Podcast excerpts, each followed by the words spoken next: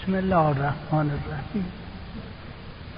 بابی از کتاب مصباح الشریعه و مفتاح الحقیقه فرمایشات حضرت جعفر صادق علیه السلام. باب فی الحیاء قال الصادق علیه السلام الحیاء نور جوهره صدر جوهره صدر الایمان. و تفسیره تثبت عند كل شيء.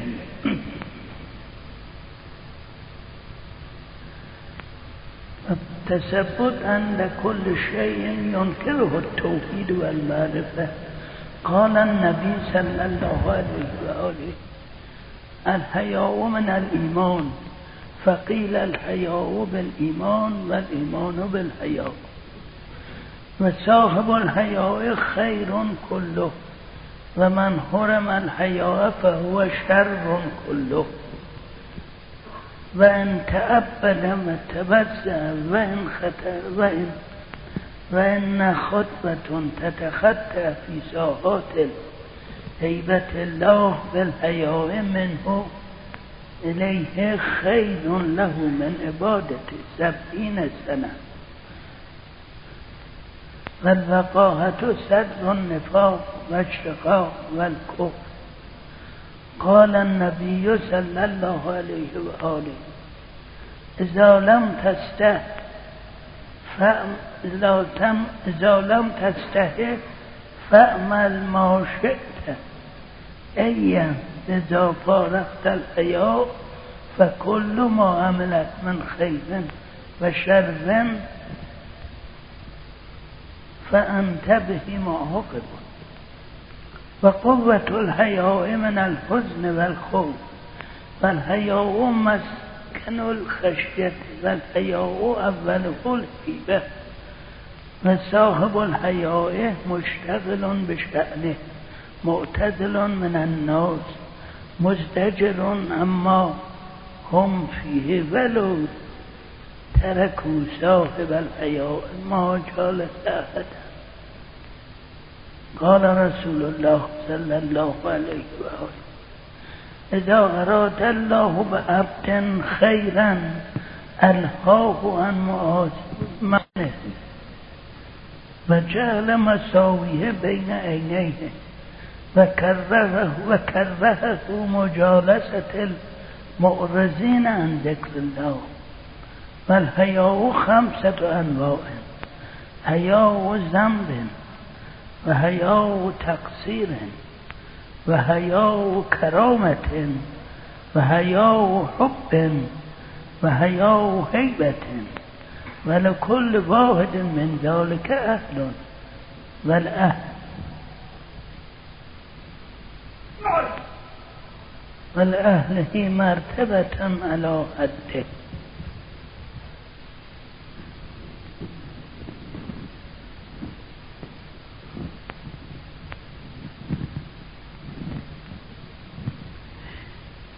در حیا حیا یه لغتی در فارسی هم عین همین آمده است. آزرم بعضی وقتا میگن بعضی اوقات شرم. با هم متفاوت این دو لغت. ولی حیا شامل همه این انواع میشه.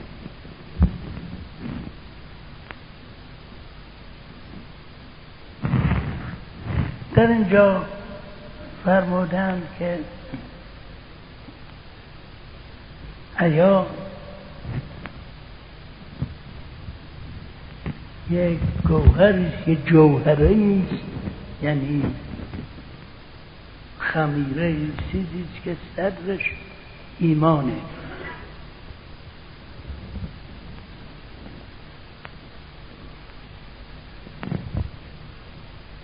و نتیجهش این حیا این می شود که از هر چیزی که منافات با توحید داشته باشه دور میشه. یعنی به این معنی که حیا می‌کنه از این که در زمین خداوند با توضیحاتی که خداوند بهش داده از امر خدا تخطی کنه حیا می‌کنه. از کی حیا می‌کنه؟ از خودش در واقع حیا می‌کنه. به این جهت هم هست که فرمودن حیا از ایمان ایمان از حیاه یعنی فرمان که چون در بهشت غیر مؤمن جا نمیشه مؤمن که به بهشت میره حیا هم با خودش می‌بره یعنی این دوتا به هم چسبیدن. خب با این تعریفی که می‌کنن باز یه قاعده فقهی هست میگن لا حیا فی دین لا حیا فی شر حیا در دین نیست. یعنی چه حیا در دین نیست و این حیا اینا هم با هم متفاوته. به این معنی که شما تصور کنید مثلا که خدا نکرده هر کدوم کسالتی پیدا کرد. بیماری پیدا کردید که ناچار شد دکتر معاینتون کنه. پیش دکتر لختم حتی میشید. کاملا. ولی در غیر مواردی در غیر اون موارد پیش همون دکتر هرگز لخت نمیشه. پیش همون دکتر لباس میپوشید به پذیرایی می‌کنید ازش مهمان. این حیا فدین که گفتن چون حیا در واقع نگهدارنده انسان از بعضی سوالات از بعضی اقدامات. اگر در مسئله دینی نیازمند بودید به دکتر دینی در واقع در مقابل او حیا به اندازه که خود او میگه. به این معنی که مثال همین مثالی که این دکتر که آمد شما خودتون نمی‌دونید دکتر چه قسمت بدن رو می‌خواد معاینه کنه هر جا دکتر گفت از امر او اطاعت می‌کنید در اطاعت امر الهی ولو به نظر ما چیز نباشه حیا حیا می‌کنید از اینکه امر الهی رو اطاعت نکنید یا توجه نداشتید صاحب حیا کسی که حیا داره همه کارش خیره. حیا نه اینکه از کی حیا می‌کنی. خود حیا داشتنش یعنی یک صفتی در شما هست که اون صفت اسمش حیا نه اینکه از دیگران حیا می‌کنی یا از دوستانتون حیا از چیز نه حیا می‌کنی این حیا که فطرت شما باشه اگر داشته باشید همه خیر همراهش هست. برای اینکه در اون صورت اگر خدای نکرده یه خطایی جلوی دست و پایتون بود اقدام کنید حیا می‌کنید از اون کسی که شما را آفریده که اون انجام بر انجام بدید. در صورتی که حیا درونی باشه بنابراین فرمودن که حیا کسی که داشته باشه کل کارش هر کار می‌کنه خیره ولی اگر حیا نداشته باشه وقاحت داشته باشه وقاحت یعنی از خودسری میاد وقیف باشه ضد حیا در اون صورت میفرمان که هر کار می‌خوای بکن برای که عبادت چیز فرقی نمی‌کنه. به هر دو معاف البته اینجا به خاطر میاریم این رو راجع به مسئله ولایت هم درست ضد وقاحت. فرمودم که وقتی که تمسک به ولایت کردیم تمسک درست بود فعمل ما شئت. هر کار می‌خوای بکن. نه اینکه هر کار می‌خوای بکن. خواسته تو جز به امر الهی نمیشه.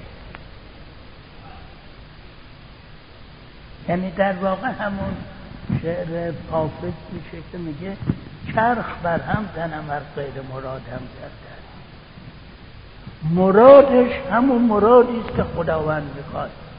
بنابراین وقتی که اینجوری بود وقتی راجع به ایمان چیز بود هر کار می‌خوای بکن یعنی خواسته تو خدا.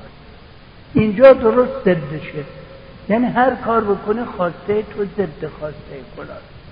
بنابراین این به عنوان اصلاح تمز اگر بگیم به عنوان تهدید گفتن. مثل بسیار آیات قرآن که میفرماید بشر و به عذاب ندیم اونا رو بشارت بده به عذاب علیم عذاب بشارت نداره. ولی این به عنوان تعنه به قول به عنوان چیز میگه فبشر. اینجا به این عنوان میفرماید تعمل ما شد میفرماید که هر وقت خدا وقتی بخواد خیر به بنده برسونه اینم یکی از خیرهایی که میرسونه به این معنی که محاسنی که خودش داره از نظرش دور می‌کنه ولی معایبش رو جلو چشمش نگه میداره. یعنی حیاش رو تحقیق می‌کنه و تقویت می‌کنه که از معایب خودش حیا کنه.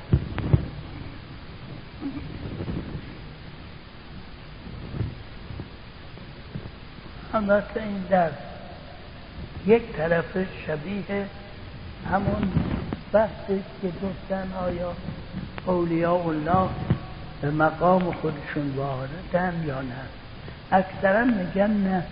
برای اینکه خوبی هاشون رو نبینن بیشتر بخوان. درجات مختلفی از حیا هم فرمودن که یه وقت حیا از گناهی که کرده یه وقت حیا از تقصیری کوتاهی کرده یه وقت حیا از بزرگی به اصطلاح از بزرگی و عظمت خدا به اصطلاح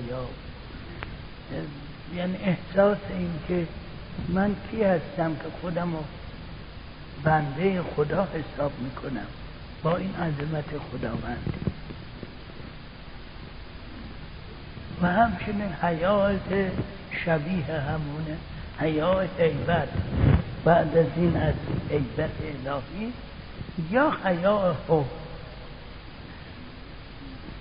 دوستی خود حیا می‌کنه از این که خودش رو لایق دوستی خداوند دونسته و بگه من دوست خدا